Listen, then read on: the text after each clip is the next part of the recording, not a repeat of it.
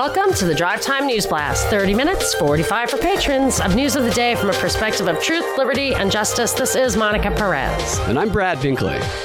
Our top story is not really a top story in the headlines, but I thought it was very interesting. Every once in a while, I look at uh, the executive orders or presidential actions, whatever they call them on the White House. And a lot of times it's ceremonial stuff. Like I think the top one is like, it's made in America day, you know, and all this kind of crap. And it's like, we are here to honor like the, the school marms of Ohio and all that. The, the, but then I like scroll down a little bit and there's one from a few days ago, which I thought was like, uh, you know, that this stuff just, I think I'd like to know what they're doing with it. And it just seems like the numbers are so big that to just like throw it out there, it almost feels unconstitutional. So here it is. It says, and they're, they're always written very like nonchalant, even though very formally, even though they have, sometimes they have like these huge things in it. But it says, by the authority vested in me as president, including section 301 of the U.S. Code, uh, yada yada, subject to the filing of the Foreign Assistance Act of 1961.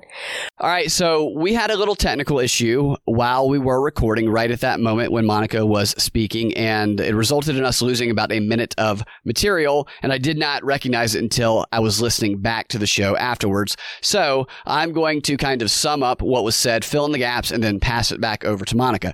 She was reading from this code on the White House website by the authority vested in me as president by the Constitution and the laws of the United States, subject to fulfilling the requirements of Section 652 of the Foreign Assistance Act of 1961, and in order to provide assistance for refugees, victims of conflict, and other persons at risk as a result of the situation in Afghanistan, including applicants for special immigrant visas, I hereby delegate to the Secretary of State the authority under Section 506A2 of the FAA to direct the drawdown of up to 200 million in articles and services from the inventory and resources of any agency of the United States government and military education and training from the Department of Defense for the purposes and under the authorities of the Migration and Refugee Act of 1962.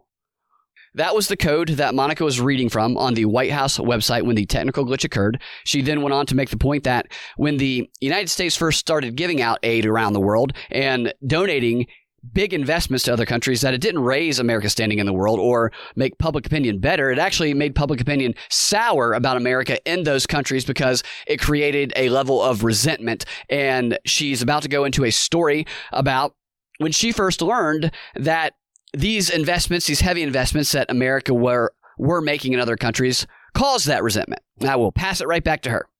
Especially after I had a an Uber ride with an Ethiopian guy, that it's not that they just resent it and we're there on welfare. It's that what we do with the money is not really aid them. We use it for political purposes, regime change and stuff within their country.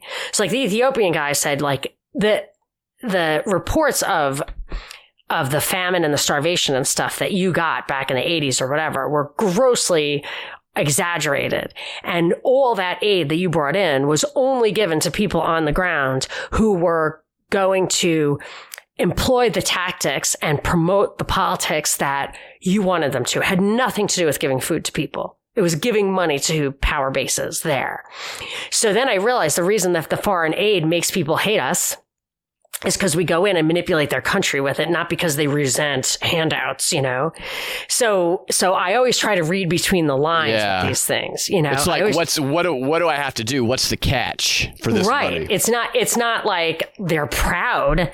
It's like they're being effed by this guy who was a little punk who all of a sudden has $100 million and took over the country, you know, like, like that guy in Florida who was arrested for the coup, but I think he was going to take over Haiti if he went undetected.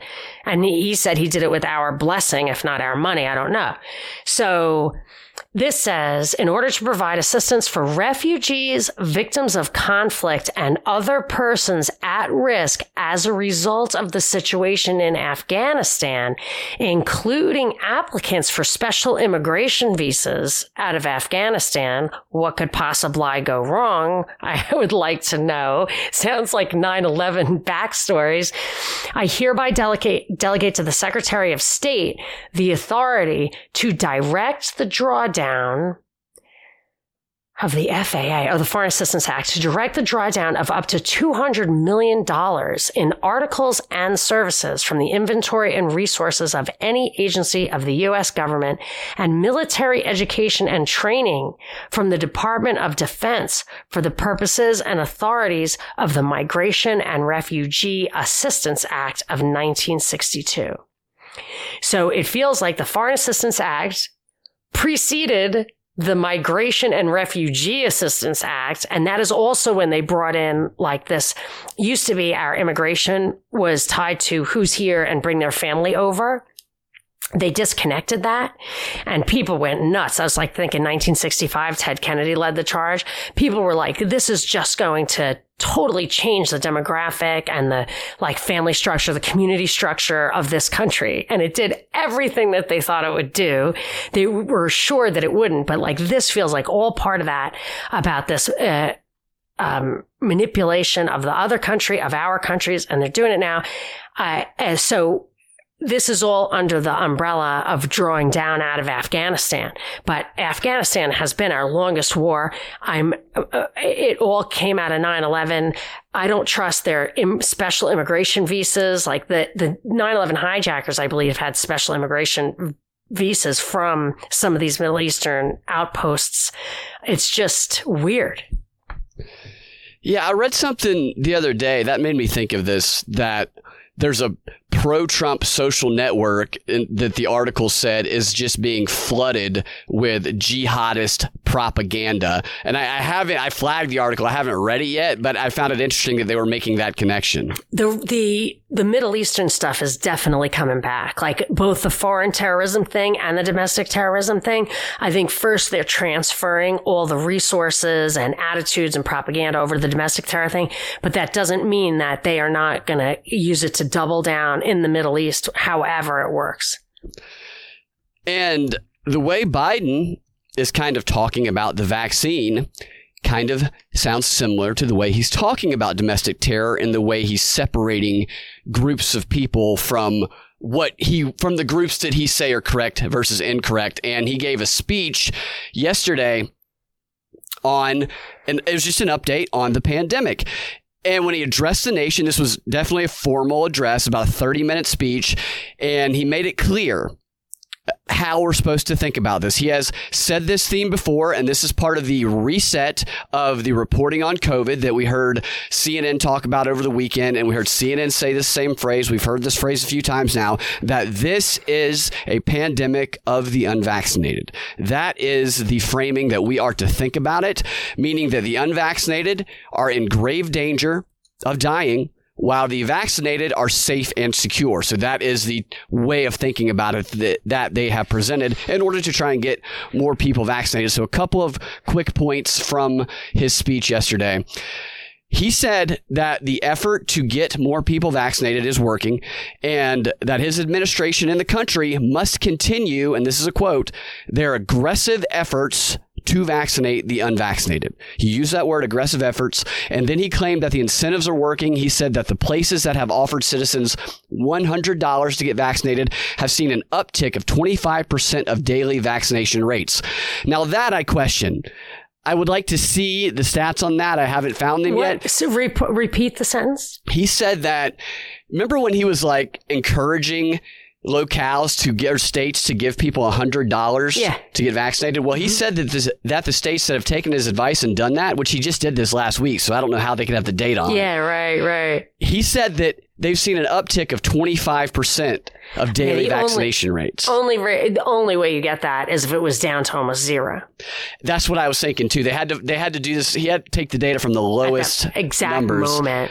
Yeah, and Biden just says stats all the time. Trump used to, he, Trump used to do the same thing too. Yeah, but they're you, you, nearly got, you know they're impossible Yeah. to verify. I try to verify them, and they never cite the sources in the articles or at the, on the White House page.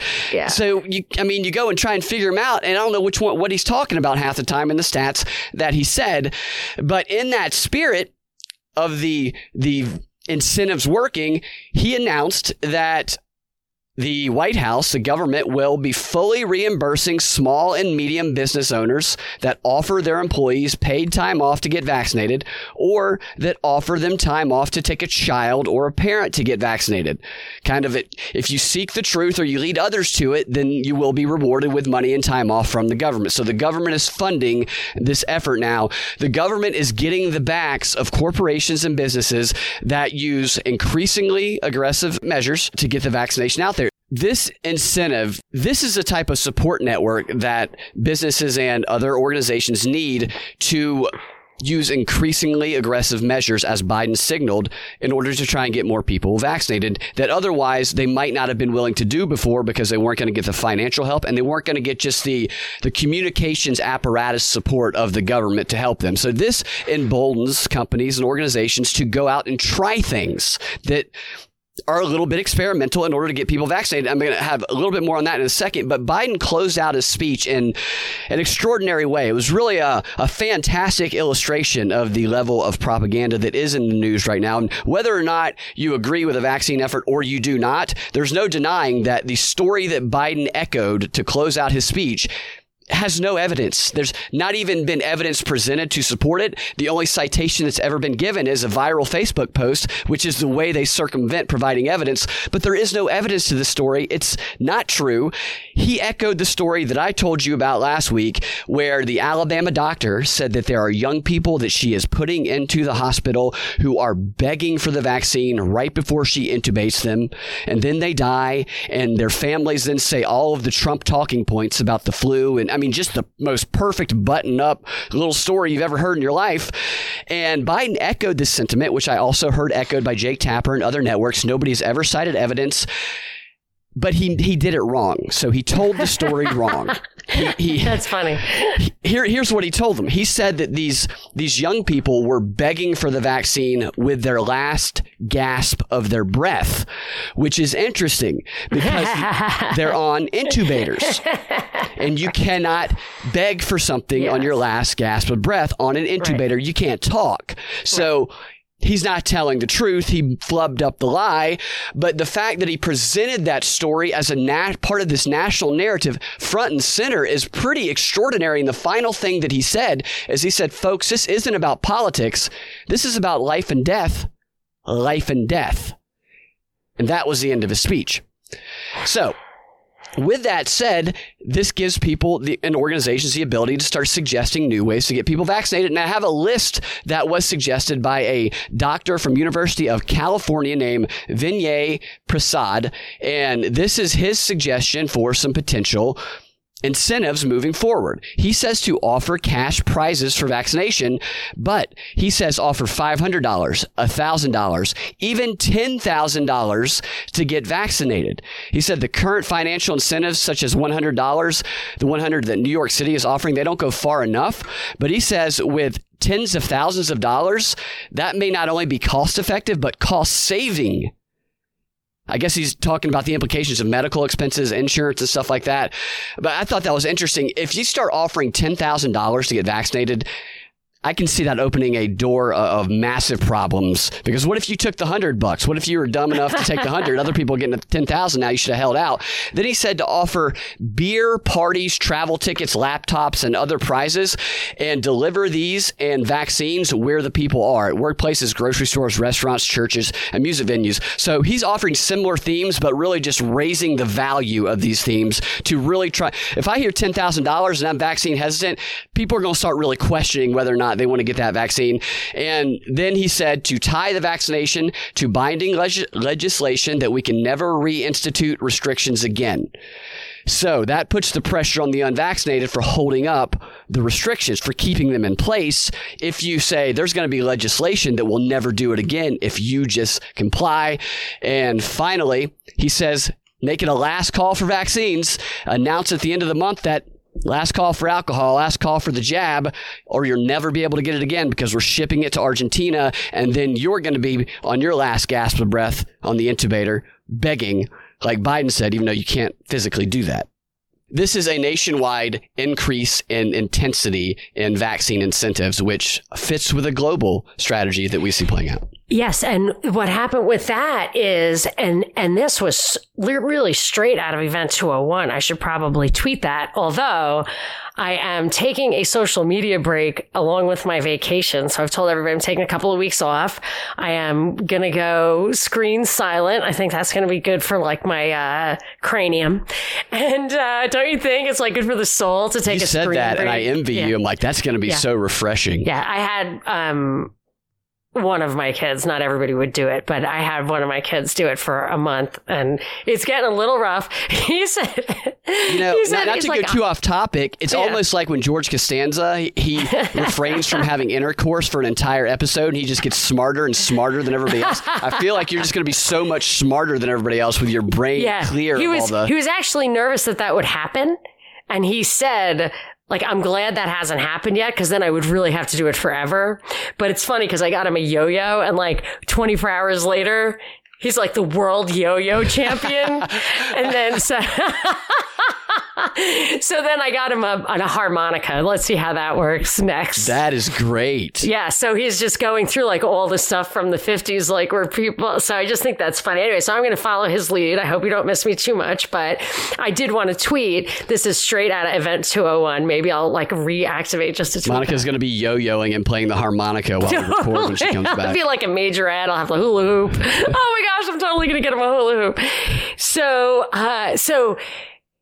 So what they had said was like what made people upset about the vaccine was that it was inequitably distributed so that the reason they couldn't make an international vaccine passport was that not everybody had access to it.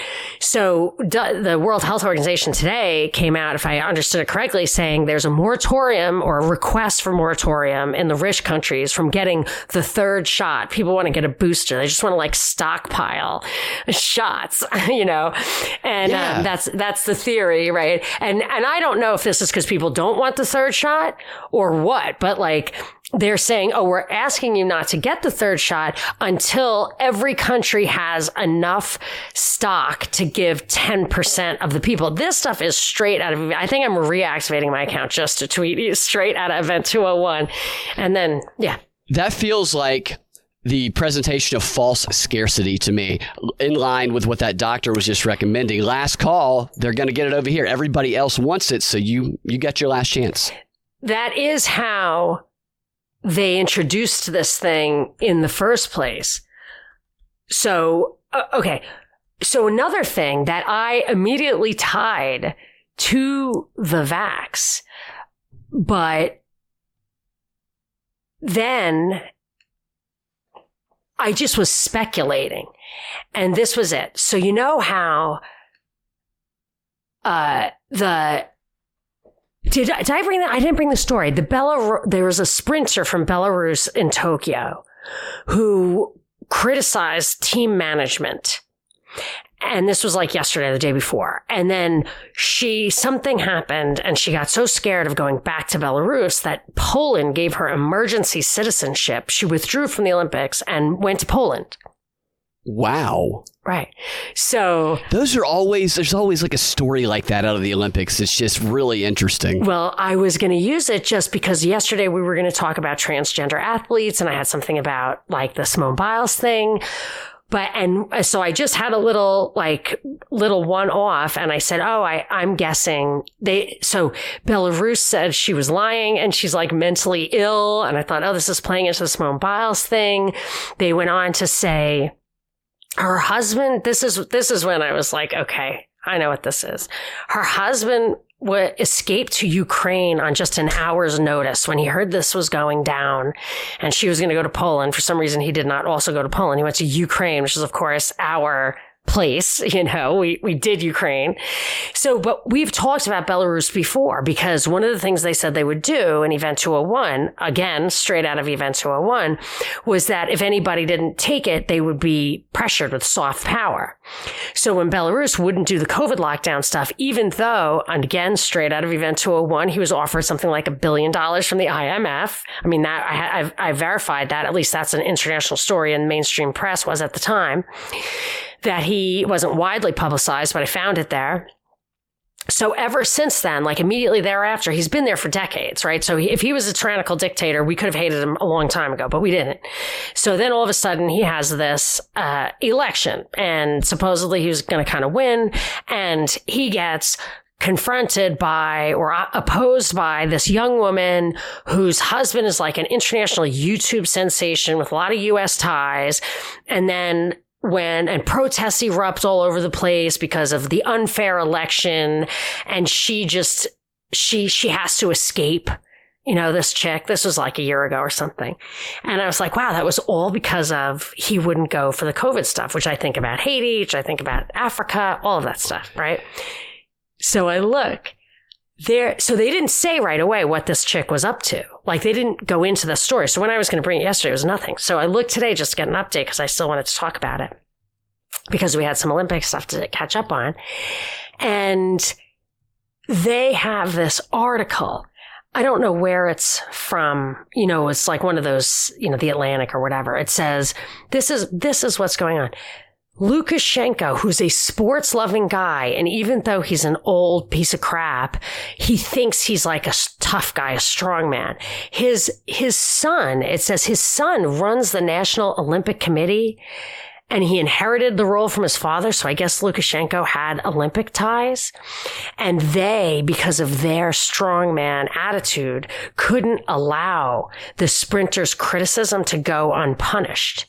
They, and they, they like try to put like psychological shit on this guy. Like he can't, it says he's very sensitive in terms of sports because he's like a psychotic dictator like kind of Trump, thing. like they used to do with Trump. Yeah, Trump or Hitler, you know, like that was big. He's like, he acts like he's in good physical shape and he cares about the sports people. There's a personal element here that irritated him in throughout that article. So, th- so the person who's saying this is somebody from the Eurasian States in Transition Research Center. So it's called EAST Research Center. You look it up. It's your classic think tank. It looks very international World Economic Forum. You look at who founded it. You look at who is paying for it. The information is not there. So that article and the person they were citing was this Eurasian states in transition that they were saying like he he wants to project fear. He wants to show that the slightest criticism of his regime could reach, could have repercussions where he could reach you anywhere you were in the world, reach out and scare you. They mentioned there was a murder investigation in process. They mentioned that in progress. They mentioned that there was a plane um, that got diverted because of some kind of dissident, like all the stuff that they've been rolling out over this guy since the the the issue with him not getting into lockstep. So I looked into this and I looked into the Eurasian Transition Research Center and I just, I didn't find anything on their site, but I found something in the Atlantic Council. You know, the Atlantic Council is absolutely plugged into the globalist thing. This was from just this past February. It says this East Eurasian states in transition is doing significant case study research on government responses to the global pandemic in that area. So it's like Belarus, um, Latvia, like it's just this East Asian, you know, the Eurasian, whatever, the Baltic. It's probably the former Soviet countries. It's actually only just four places, I think, where they are. So, but here was the thing. So I'm looking and I, I read like some other article and I was like, wait, what did that say? It says, it says, uh, the opposition leader who they're claiming really won this election, which there's absolutely no chance she did. Like, there's no chance she did. She won that election. Maybe someone could have beaten him, but that is not what happened here. So it says Tsimanouskaya Tsimanouskaya fled Tokyo uh, almost a year, one year after Lukashenko claimed victory in a disputed election, sparking a protest movement against his rule. I told you that. Tens of thousands joined marches calling for him to step down and hand over power to opposition leader Svetlana Tsikhanouskaya, very similar name, who fled to neighboring Lithuania and has in the past week met with both President Biden and Prime Minister Boris Johnson. Wow. Unbelievable. So they're bringing this guy down. I mean, the coup is coming. A coup in Belarus is coming. I mean, you got to reread, even though I wasn't crazy about the guy because he's a lefty, but the uh, Confessions of Ec- Economic Hitman. I mean, this is straight out of that. I mean, one week ago, that chick, their man, you know, Mhm. in Belarus, It's always was- tied together. It, and the we're so unfamiliar with the workings behind the scene workings of these international relations because they strive to keep us out of that with this these trifling of domestic issues and fighting amongst each other. And this idea of soft power which they do talk about this a lot. We use this soft power. If what we're experiencing right now which would be considered soft power this emotional psychological warfare that's going on right now that's like that's like calling emotional abuse soft abuse. You know, you know, the person might not punch you, but you could very well go into the bathroom if you're a young person, start cutting yourself. So there is real physical. When you drive a population to the point of cracking mentally with extreme fear-based appeals, which CNN and others openly talk about, we need to use these fear-based appeals more at the unvaccinated people and scare them, and we need to comfort the vaccinated. I mean, they talk about this openly. This is soft power. This is hard abuse, is what this is. absolutely. I had this Olympic story and I'll give you some of the points here and I'll probably have to carry a little bit over into the patron 15. But they've been celebrating the social justice issues around the Olympics. Anytime I hear a story about the Olympics, it's Simone Biles, it's gender equality, it's LGBT power, it's always a social justice element of it. And that is really the one of the Ism can't said on Twitter. That's he thinks that's the only reason that they even have the Olympics going on right now. He could very well be right because that's all. that Wow, that is interesting. And, they've really changed it to me. Like they've really changed sports to where it's now the identity health thing instead of the war adversary thing. Yes, across the vehicle board. totally for this progressive agenda, and they're highlighting the first two transgenders to compete in the Olympics, and these these athletes are really being celebrated by the global community, by social justice groups, by LGBT groups as heroic, as groundbreaking, paving the way for the future. LGBT, transgender, everything. And when you see all these headlines, you either roll your eyes and say, oh, some more type of propaganda, or maybe they actually are doing something good. Maybe this is genuine. I don't know. But then when you look a little bit further, like almost nobody does, you find that it's really not what you expect at all. It's kind of bizarre, to be honest with you. I'll start with the first transgender woman to compete in a solo event, the weightlifting event. The, the soccer player was actually the first one to compete. The one in the solo event is the transgender female weightlifter. So here is the story on this. The weightlifter's name is Laurel Hubbard. She now she is now the first trans to have ever com- competed in the weightlifting event, and here's how she did. She lost immediately. Right? So that immediately solves the controversy, right? Right. So the controversy is that being born a man going to have this excess strength that it will be unfair for the other women. Well, that so as uh, by losing course, yeah. immediately she wins for the agenda Right. you know, for the bigger agenda. But it's interesting though because the event is it's that you know that event where they squat down, they grab the barbell, and then they sling it up over their head, and they try to straighten their arms out up over their head. Yeah. What do they call that? The jerk pull or something? It's called a snatch. It's called a snatch. That that that Oh one's called a snatch. word, so I find it kidding me. interesting that the first transgender female to ever compete in the Olympics lost because of a failed snatch. you know, normally I don't like the blue stuff, but that is pretty clever. Well, I mean, I, would, at- but I think it's on purpose.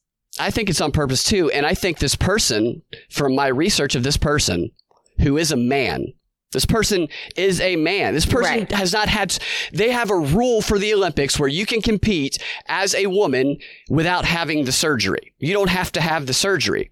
You only have to have these hormone suppressors that lower your hormones to a certain level, which people's hormones are probably lowered to that, not your level, your sperm count or your, uh, Testosterone. Testosterone. I'm an idiot. Thank you. Yes, you have to lower your testosterone levels to a certain agreed upon level, and it has to be that way for a year leading up to it. But you don't think that people have gamed this? You know, there's no way people haven't. ga- it's kind of crazy this. because there's a lot of doping involved in that. Like, what do you what do you use instead? Exactly. And it's also argued that this doesn't affect the physical strength. Right. That, it's still, it doesn't change anything at all.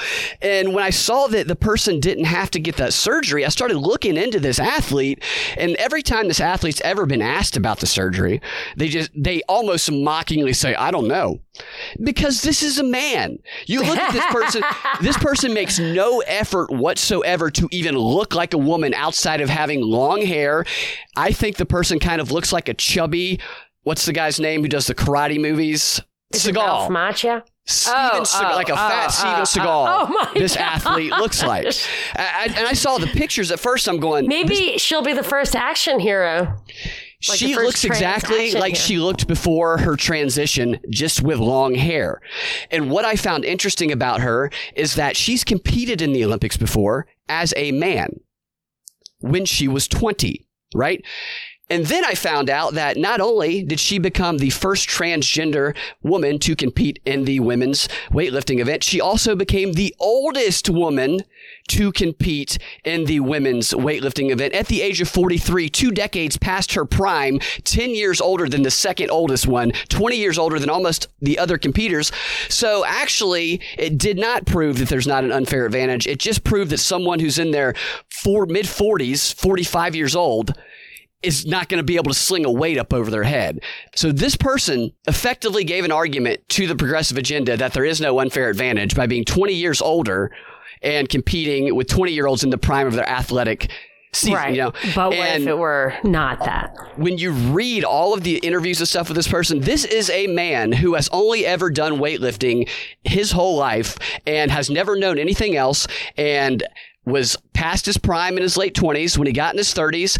Mid 30s had a sex change, started competing again, and worked his way back into the Olympics on the women's side, where he could then be an athlete again.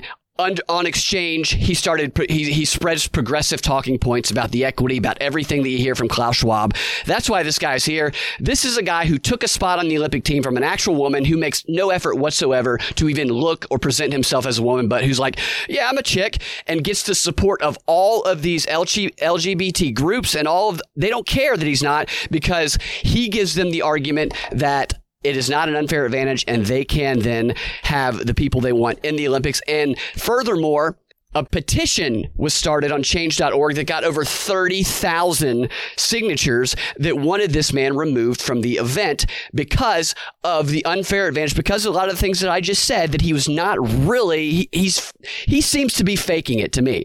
And it was a very reasonable petition. And after getting 30,000 signatures, what happens? I'll tell you what happens it gets removed from change.org and labeled hate speech. Wow. Hate speech to protect somebody who took a spot from a woman and is exploiting and I lying. think a lot opinion. of people in the gay community don't aren't crazy about this. I think they're not crazy about it at all. And I mean, I Not just- about the Olympics thing, but about the transgender thing. Like it, they they might a lot of people don't I think it's I forget what the argument is. You might know. But it's like Oh, there are no yes. more like lesbians. They're all Totally, yeah. men, you know, or whatever. Like there's some thing that's like I just a, a person the in that community intersectionality ladder, there's a lot of like, conflict there. The way the yeah. media presents it, everybody is in harmony, but it's not true. There's a lot of conflict. No. but I will save the second one for the patron 15, which is also kind of bizarre. But before our last story of the free 30, which is going to be uh, about do Democrats run as Republicans? Do they pretend to be Republicans when they run? You wouldn't believe the horrific smoking gun that Monica has found on this. But before we get to that, I want to tell you what we are going to talk about in the Patron 15, which is I am going to give you that other transgender athlete, the story behind that one, just as strange, just in a different way. And how do government operations like Operation Flashpoint get their name? And we also answered Monica's question yesterday about Firefly. And of course, a big thank you for today's sponsor of the show, we are excited to bring this extended shout out to you from Molly. She's a patron saint and a big fan of the show, and she has a very important message she'd like to get out there. Molly wants people to know that there's a toxic heavy metal called gadolinium in the contrast injection you get when you get an MRI. And some people have a devastating reaction to it. You can find out more about that by looking into the experience of Chuck Norris and his wife Gina, who, like Molly, are trying to raise awareness of this serious issue. Gadolinium is a rare rare earth mineral that's not found isolated in nature. Yet because of MRIs, it's now in our environment and can accumulate in our bodies. The long-term effects of using this heavy metal in the millions of MRIs that are done every year are not yet known. Molly just wants people to know the risks involved in getting this injection and to learn more about the possible impact this practice may have on us all. Knowledge is power, so learn more about gadolinium in MRIs at Molly's website, www mridye.com. That's www.mridye.com. Check it out. Also, go to the prop report, sign up with your email address. We need to get you on that list so we can contact you in case we get purged.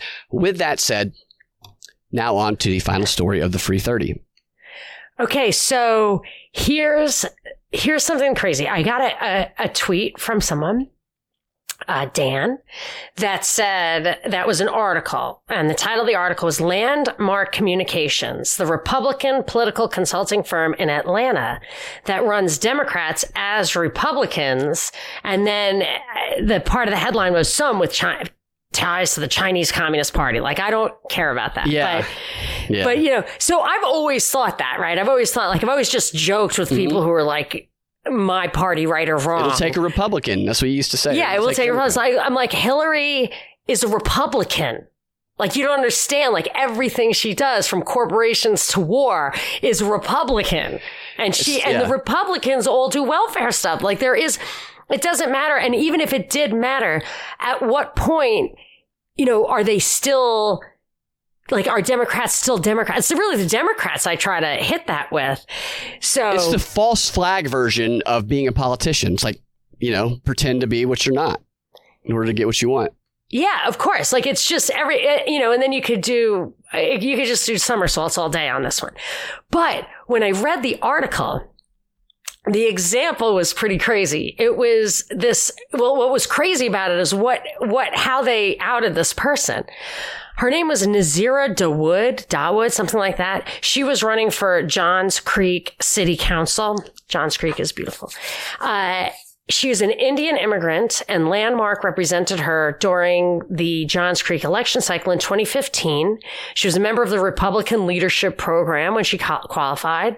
She advertised herself as a fiscal Republican, tough on taxes, a woman with, quote, Republican family values. She was defeated after information showing how wrong this was came to light in the form of a picture of herself as a founding member of an event that was sweeping the nation. I had not heard of this. It was sponsored by the National Asian Pacific American Women's Forum. She was in the picture. It, the event was called Tacos, Beers, and Abortions. Oh my gosh. Have you heard of this? No, I haven't. Oh my gosh. So remember when like the, the ice bucket challenge or something was sweeping the nation? Yeah. They decided that ice buckets are unpleasant, whereas tacos and beer are great. So the premise was the challenge is simple. Eat a taco, drink a beer, or do both at the same time and then donate to an abortion fund. and that picture, is extraordinary. The picture. Wow. I guess I want, I guess I oh I my gosh. To. Tell me what the picture looks like. Dude, it's a freaking Okay, I'm just, I know people hate it when we do this.